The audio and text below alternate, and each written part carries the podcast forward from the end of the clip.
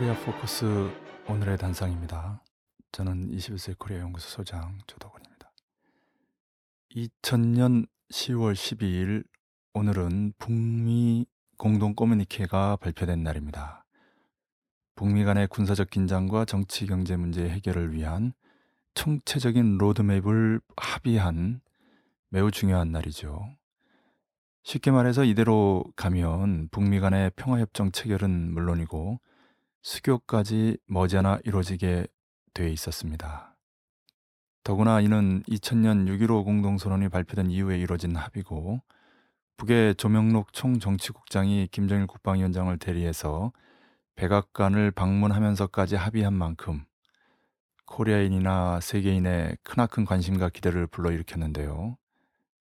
그리고 실제로 클린턴 미 대통령의 방북을 준비하기 위해서 올브라이트 미 국무장관이 10월 23일에 방북하기까지 했습니다. 이 6.15 공동선언에 이은 10, 12 공동 꼬뮤니케라는 통일 외교적 성과는 그 전에 북이 1998년 5월 28일과 30일에 파키스탄에서 각각 원자탄 수탄 시험을 한 것과 같은 해 8월 30일에 발사한 광명성 1호 인공위성 발사로 인한 위성 탄두 FOBS라고 하지요. 그 능력을 확인한 데 따른 결과입니다. 미국의 위협적인 북침 작전 계획 502798이 살벌하게 발표된 데 맞선 북의 과감한 핵시험과 인공위성 발사로 미국이 결국 굴복하고 페리 전 국방장관을 방북시켜서 1999년에 페리 보고서를 작성케 하는데요. 그 보고서의 기초에서 발표된 것이 바로 북미 공동 커뮤니케입니다. 그런데 이는 북미 간의 1990년대 이후 제2차 대결전에 불과했는데요. 1993년 94년의 제1차 대결전에서 1993년 6월 11일 북미 공동성명, 1994년 10월 21일 북미 기본 합의문에 의해 북이 핵개발을 동결하는 대가로 미국이 지어주기로 한 경수로 건설이 사실 구덩이만 파담한 상태인데다가 미국의 대북 고립 압살 정책이 군사 외교적으로 첨예하게 진행됐기 때문입니다. 그래서 북미 간의 2차 대결전이 발발하게 된 거고요. 그 결과로 다시 2000년 10월 12일 북미 공동 커뮤니케가 발표된 겁니다. 그러나 이 역시 유대자본 제국주의 연합 측의 또 다른 음모에 의해서 곡절을 겪게 되는데요. 2001년 9월 11일 9.11 군사 자작 테러에 의해서 이후 반미 반제 반이스라엘 반유대 이슬람 정권을 중동에서 모두 전복시키려는 음모에 의해 이른바 악의 축으로 규정된 이라크 후세인 정권이 2003년에 전복되지요. 그리고 북침 전쟁 계획도 실전적으로 진행됩니다. 그래서 또다시 2006년에서 2007년에 제3차 북미 대결전이 벌어지지 않으면 안 됐고요. 2006년 7월 5일 미국 시간으로는 독립기념일이 됩니다. 그날 북의 이른바 부러진 미사일을 비롯한 여러 미사일 발사 훈련과 2006년 10월 9일 초전자기파 슈퍼 EMP죠. 핵시험을 하면서 유대자본 제국주의 연합 측을 굴복시키고 다시 북미 간의 2007년 213 조치 합의, 북남, 남북 간의 2007년 14 선언을 발표하게 됩니다.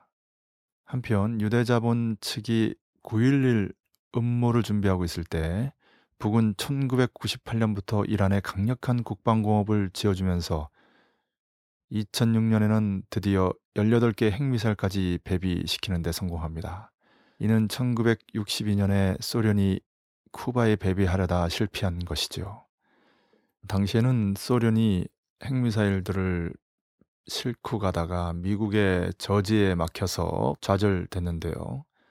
북은 이란에 강력한 국방공업을 지어주면서 이란 스스로 미사일들을 만들어내도록 하게 하고 그의 핵탄두를 장착시키면서 미국의 방어망을 뚫고 이란을 핵무장시키는 데 성공합니다. 소련은 같은 사회주의 국가인 쿠바의 약속을 지키지 못했는데요. 그것은 쿠바가 소련 중심의 코메콘, 러시아어로 세부에 들어가면서까지 희생한 자립적 국방공업 건설의 대가임에도 불구하고 소련은 지키지 못했지요. 그러나 북은 같은 사회주의 국가도 아니고 심지어 이란이 회교 혁명 이후 예, 사회주의 공산주의 세력을 대대적으로 탄압하면서 처형하고 추방한 사회주의 입장에서 보면은 반대되는 세력인 이슬람 국가에 강력한 국방공업을 지어주면서까지 반미 반제 군사 전선을 형성한 겁니다. 그런 만큼 북이 이란에 강력한 국방공업을 지어준 것은 특별한 의의가 있다고 하지 않을 수 없습니다. 이렇게 북이란 간의 반제 군사 전선이 형성됨으로써 유대자본 제국주의 연합 측이 1990년대 소련 동구 붕괴 이후에 세운 반유대 반제 이슬람 세력을 섬멸하려는 전략적 기도가 파탄되게 됐습니다. 이 3차 대결전 때부터는 북미 대결전이 반미 대결전으로 불려지는데요. 이는 극동의 북을 중심으로 중동의 이란 등이 함께 반미 군사 공동전선을 형성해 싸우게 됐기 때문입니다. 한편 미 측의 불이행과 남의 14선언을 부정하는 반북 반통일 정권의 출범으로 인해서 이명박 정권이죠. 또다시 2008년에서 2009년에 제4차 북미 대결전이 벌어지게 되고요.